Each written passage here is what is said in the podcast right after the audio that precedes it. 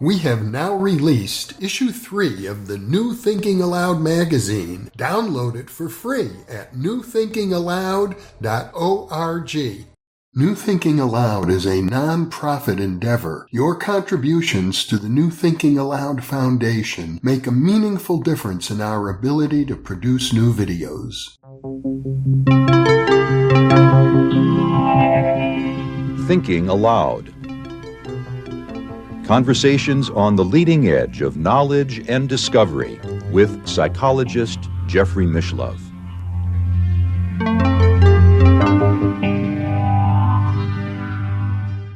Hello and welcome. I'm Jeffrey Mishlove. Hello and welcome. I'm another version of Jeffrey Mishlove, much in the way that Jeffrey Mishlove, you could say, is another version of yourself.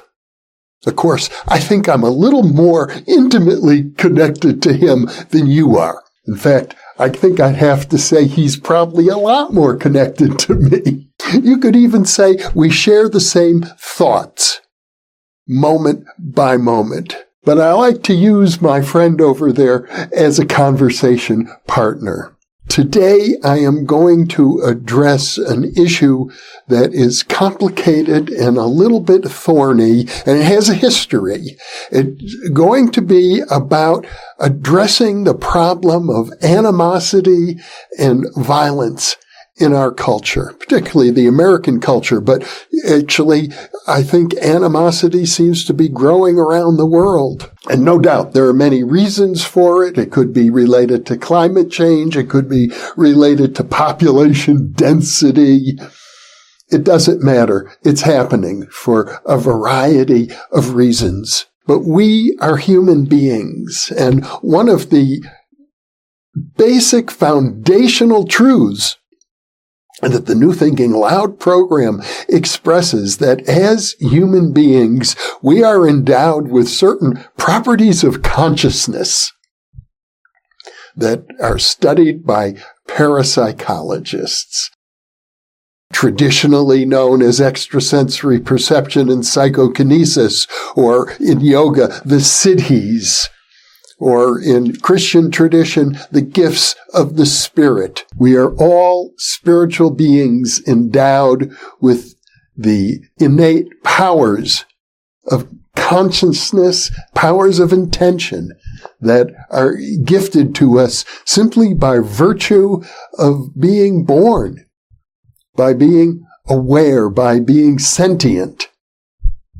Well, what does this have to do with the issue of gun violence? It's going to take me a little while to unravel the story, so please bear with me. I want you to know about, if you haven't already seen, and even if you have, you may wish to review two monologues that I gave. The first one on December 28th and the second one about three months later about a unusual experience I had regarding the PK man Ted Owens. And I'm going to link right now for those of you who are able to click on these links. If you haven't seen these two monologues, or even if you have, they're well worth watching again. But I'll also summarize them. It was last December 2022 when I got an email from a, a viewer in Germany named Javier Flores who told me that he, being a meditator, was in deep meditation, meditated for about half an hour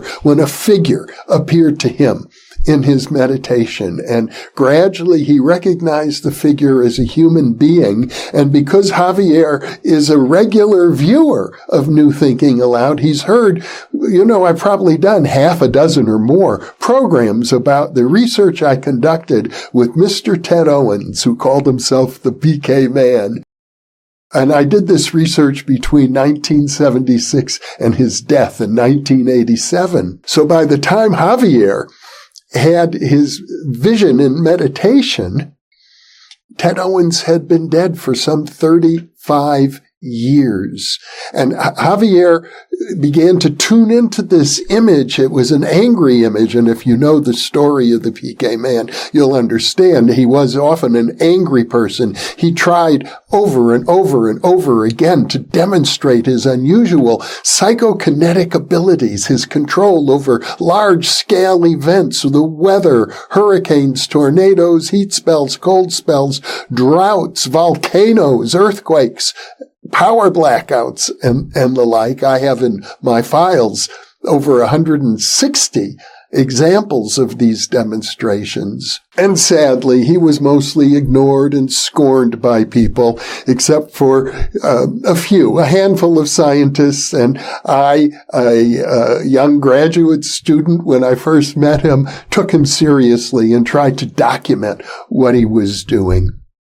Javier said, if th- that the message from Ted Owens for me was that I should try to reach out to him in meditation and contact him. And on December 28th, that's precisely what happened. I was in a meditative state, something of a hypnagogic state, half awake, half asleep, when I really did have a very strong feeling I was communicating with him. It was vivid. It was distinct. And I said to him, and this is on December 28th, 2022, the day I made the first monologue, that uh, at the time I was aware of the situation in Ukraine and how winter was setting in and the Russians who were invading Ukraine were knocking out all the power facilities so the people of Ukraine might be forced to face a very cold winter without adequate power. And I remembered that on one of his demonstrations, Ted Owens had been known to create warm weather in the winter. And so I said to him, could you do that here in Ukraine so that these people don't have to suffer through an impossibly cold winter? And Ted Owens responded. He said to me, I will ask the space intelligences, the supposed alien or other dimensional beings that he works with, that he claims were the source of his power. He described them alternately in many different ways. Sometimes they were aspects of the divine. Sometimes he pictured them as like uh, giant grasshoppers or uh, praying mantis-like beings. Sometimes he said they were energy beings. Sometimes he thought of them as part of nature or God.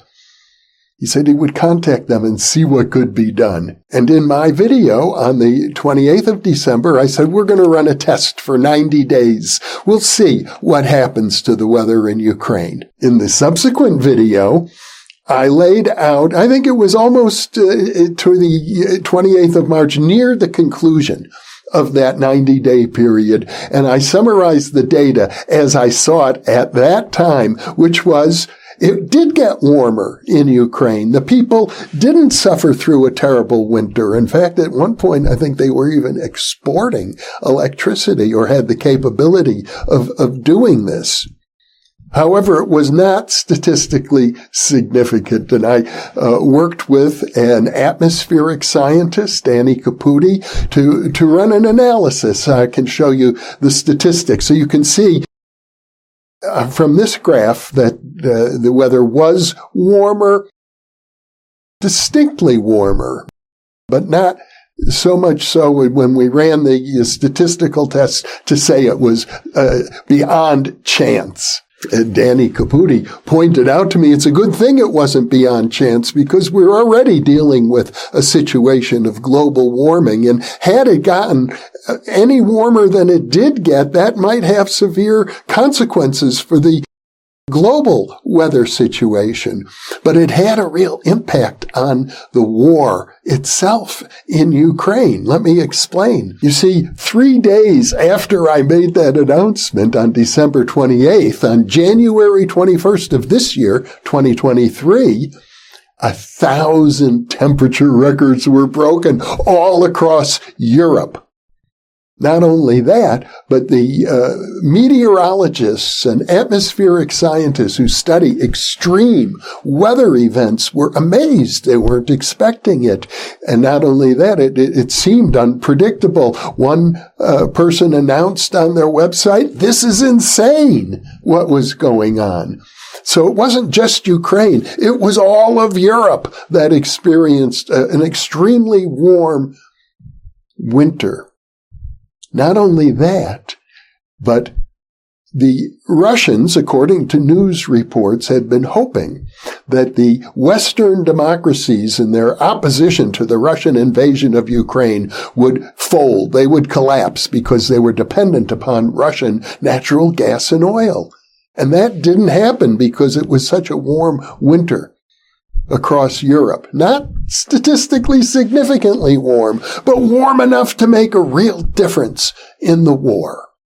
So that was the ultimate uh, conclusion of that little 90 day exercise and it left me puzzled. I had to say to myself, was Ted Owens involved? That event on January 1st certainly did seem like the sort of thing I had come to expect during my years of working with him, really dramatic findings. And yet on the other hand, it wasn't statistically significant overall. And then I thought to myself, well, was I really in contact with Ted Owens, the man who had died 35 years earlier? Was he trying to perform a psychokinetic large scale event from the other side or not? As I was contemplating all of this, I was visited by Robert Bigelow, and, and, he suggested some alternatives. He said to me, maybe Ted Owens was just coming to say goodbye as he moves on to a higher dimension of the afterlife. Or maybe he wants to atone for many of the negative events. And if you were to read my book, The PK Man, you'd know there were negative events. Unfortunately, he was confronted by people who, who treated him poorly when he came to various cities and would announce, I am the great PK man. I have come to end the drought. I have come to do this and that for your community. And people would say, you're an idiot. You're a fool. Get out of here. And he would think to himself or say and say to other people such as myself and other scientists who were uh, monitoring what he was doing, he would say, I think I need to teach these people a lesson. And the lessons were often unpleasant. So Robert suggested to me maybe he really wants to atone for that kind of behavior when he was alive. Maybe he wants to engage in further projects with you. And I thought to myself, well, what would be an ideal project? It would have to be something that was socially meaningful, that made a real difference to people, not just, you know, a dice throwing or card guessing experiment of the type that parapsychologists used to do. And it needed to be something that could be measured scientifically, statistically. What could that be? And I actually, last summer, gave a presentation at the uh, annual convention. I was the banquet speaker uh, for an organization, a wonderful organization known as the Society for Scientific Exploration. The SSE is a group of people scientists, all of them who are looking at unconventional approaches to science, anomalies. It could be UFOs. It could be tapping into zero point energy. Uh, such as the recent interview with Garret Moddel. It could be parapsychology or uh, cryptozoology, uh, cattle mutilations, all sorts of strange areas of science and uh, things that are uh, controversial. They explore and they've been publishing a journal for many years. So I gave this presentation at that conference about the experience with Ted Owens and I asked the scientists in attendance if they thought of a project that would be meaningful that we could see if uh, Ted Owens was willing to do something that would be socially meaningful and statistically, scientifically measurable. Actually, nobody offered any clear ideas at that point. Subsequently, however, in meditation, I had an insight of my own. What about gun violence? I frankly sick and tired of turning on my television, watching the news and hearing about another mass shooting or hearing about all of the thousands of people who are maimed and murdered or who commit suicide by virtue of gun violence in the United States every year. I think the statistic is now that gun violence is the leading cause of death in children. And to me, that's unnecessary and unacceptable. I began wondering, is this something Ted Owens could address? And I might as well say right now that I have not had any further experiences in meditation where I felt uh, in such a strong way as I did last December 28th that I was in communication with Ted Owens. So for all I know, he's moved on. I'm not sure. I have heard from a few other people who have mediumistic abilities who believe that they may be in touch with him. So, as I say, I'm not sure. But the issue with gun violence, as I understand it, has been that every time an event occurs, the Democrats, and I'm a lifelong Democrat, uh, and intend to remain one, frankly, the Democrats say, we've got to do something about all these guns. And the Republicans say, this isn't the time for it. This is the time for thoughts and prayers. And the Democrats say thoughts and prayers aren't going to help. But from my perspective, thoughts and prayers can help. The thing is, why wait till after the fact?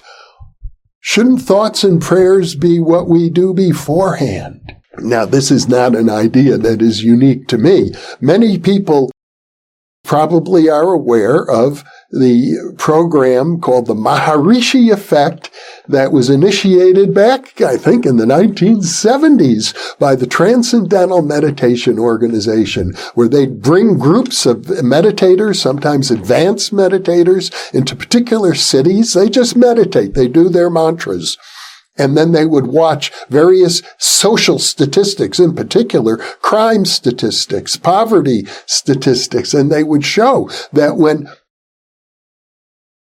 I think according to them, when more than 1% of the population is engaged in transcendental meditation in a particular city, it affects the whole community. And they went on to say that with regard to their advanced meditators who had gone through what they called the TM-Sidhi program, it only took the square root of 1% of the population to produce an effect.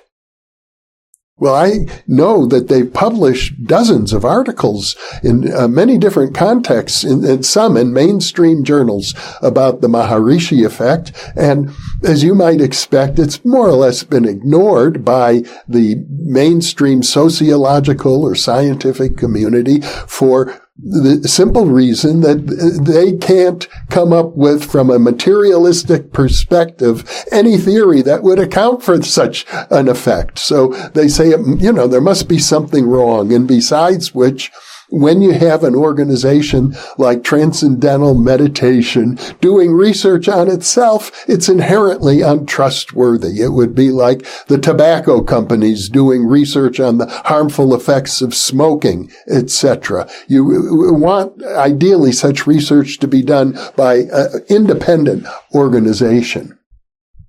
Nevertheless, the research is out there. And I can say the parapsychology community has taken note of that research for a good reason. And that is that we have a wide range of other independent experiments that suggest that there is a mechanism mechanism isn't the right word because it's not mechanistic at all. But uh, there are comparable findings in what we call, for example, distant healing, healing at a distance. And I've reported on that one of the most clear-cut examples would be the uh, report by Elizabeth Rauscher uh, and the interview, which is on the New Thinking Allowed channel, in which she worked with a, a very talented healer, Olga Worrell, who uh, was able to produce measurable effects over a distance of thousands of miles and, and healing effects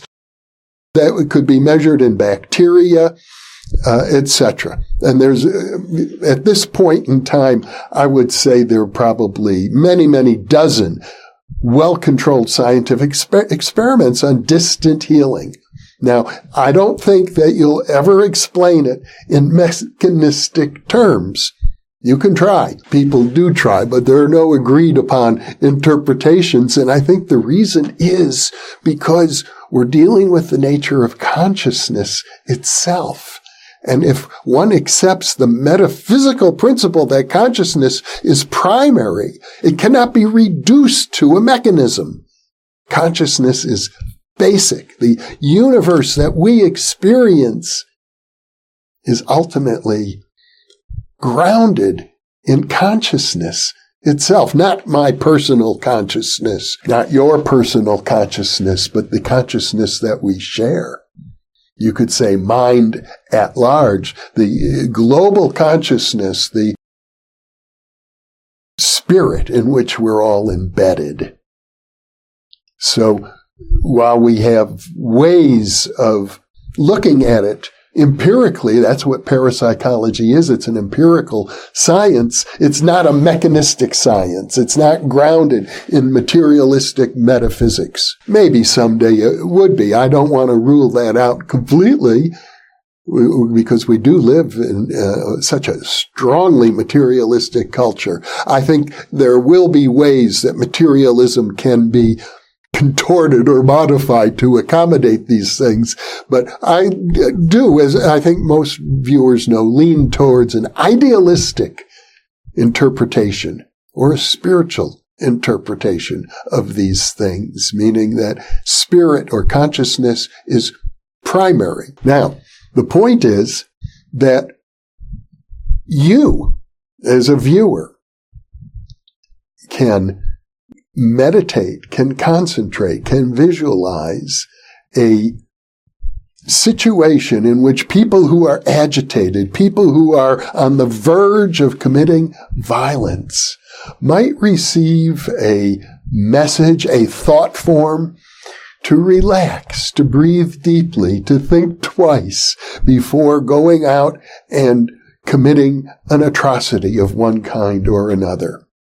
And let me speak personally about this. I can only speak from my own experience and, and it is very personal because I don't have data that when I meditate on ending violence or ending abrasiveness in our culture that I, I'm able to measure any kind of a result. Of course, I'm not.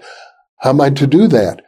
Especially while I'm meditating. But I can say this. It makes sense to me. There are moments when I meditate on such a thing where I get the impression I'm spinning my wheels. I'm trying to crank out a thought, but it's just a thought in my head. And then there are other moments when I seem to enter into a, a different kind of a state. I don't have a label for it, but maybe it's even a state akin to samadhi or something where I have a deep knowing and the deep knowing is this is healing. This is healing the world. And maybe it's even reaching out to a particular human being and affecting them. It's like an inner certainty that uh, is not just me from my ego level cranking out a thought anymore. It's a resonance and, and something is happening. But my plan is here on the new Thinking Allowed channel, working with my co-host, Emmy Vadnais, who I think is gifted at developing forms of guided meditations and visualizations and, and the like to develop a series of such meditations that viewers can try for themselves. And uh, one such meditation that was suggested to me it was called the Tonglen meditation, comes from the Tibetan tradition. is one in which you take into yourself the anger, the hostility, the negative vibration that somebody is feeling. And you heal it within yourself and then release it, send it back out into the world. I'm sure there are many other styles of meditation that might be aimed at that same ultimate goal. And one of the things that parapsychologists seem to understand is that when engaging in such a practice, you could call it psychokinesis or telepathic transmission, if you like. It's not so much the method that counts as the goal, the focus, the intention to achieve a particular goal, not the step by step process of getting there.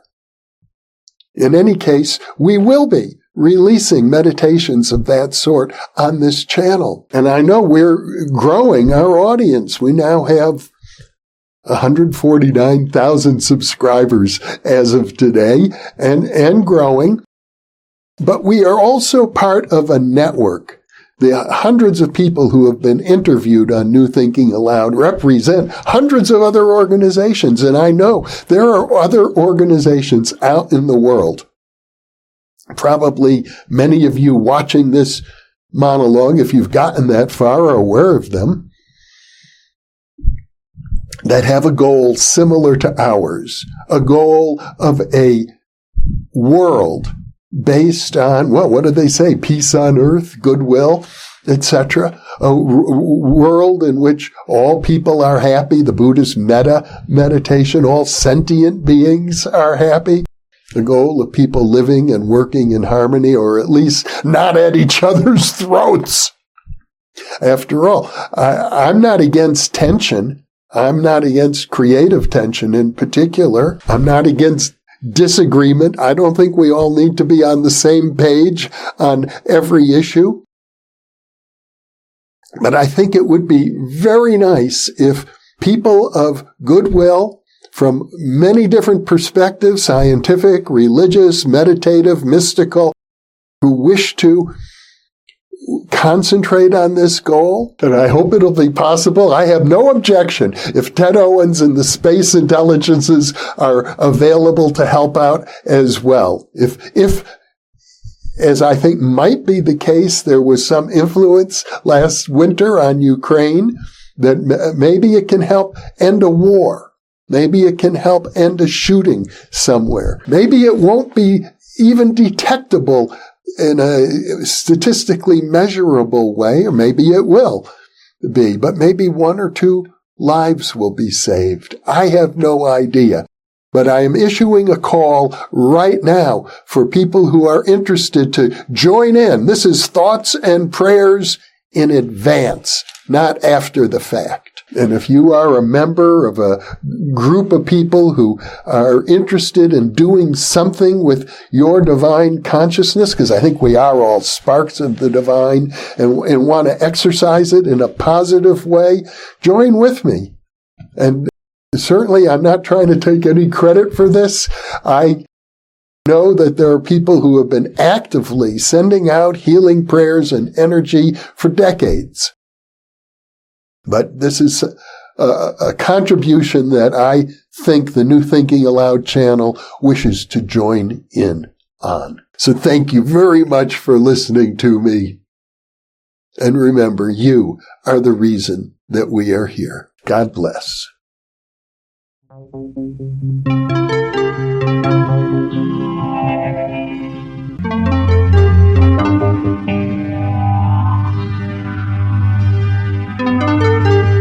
I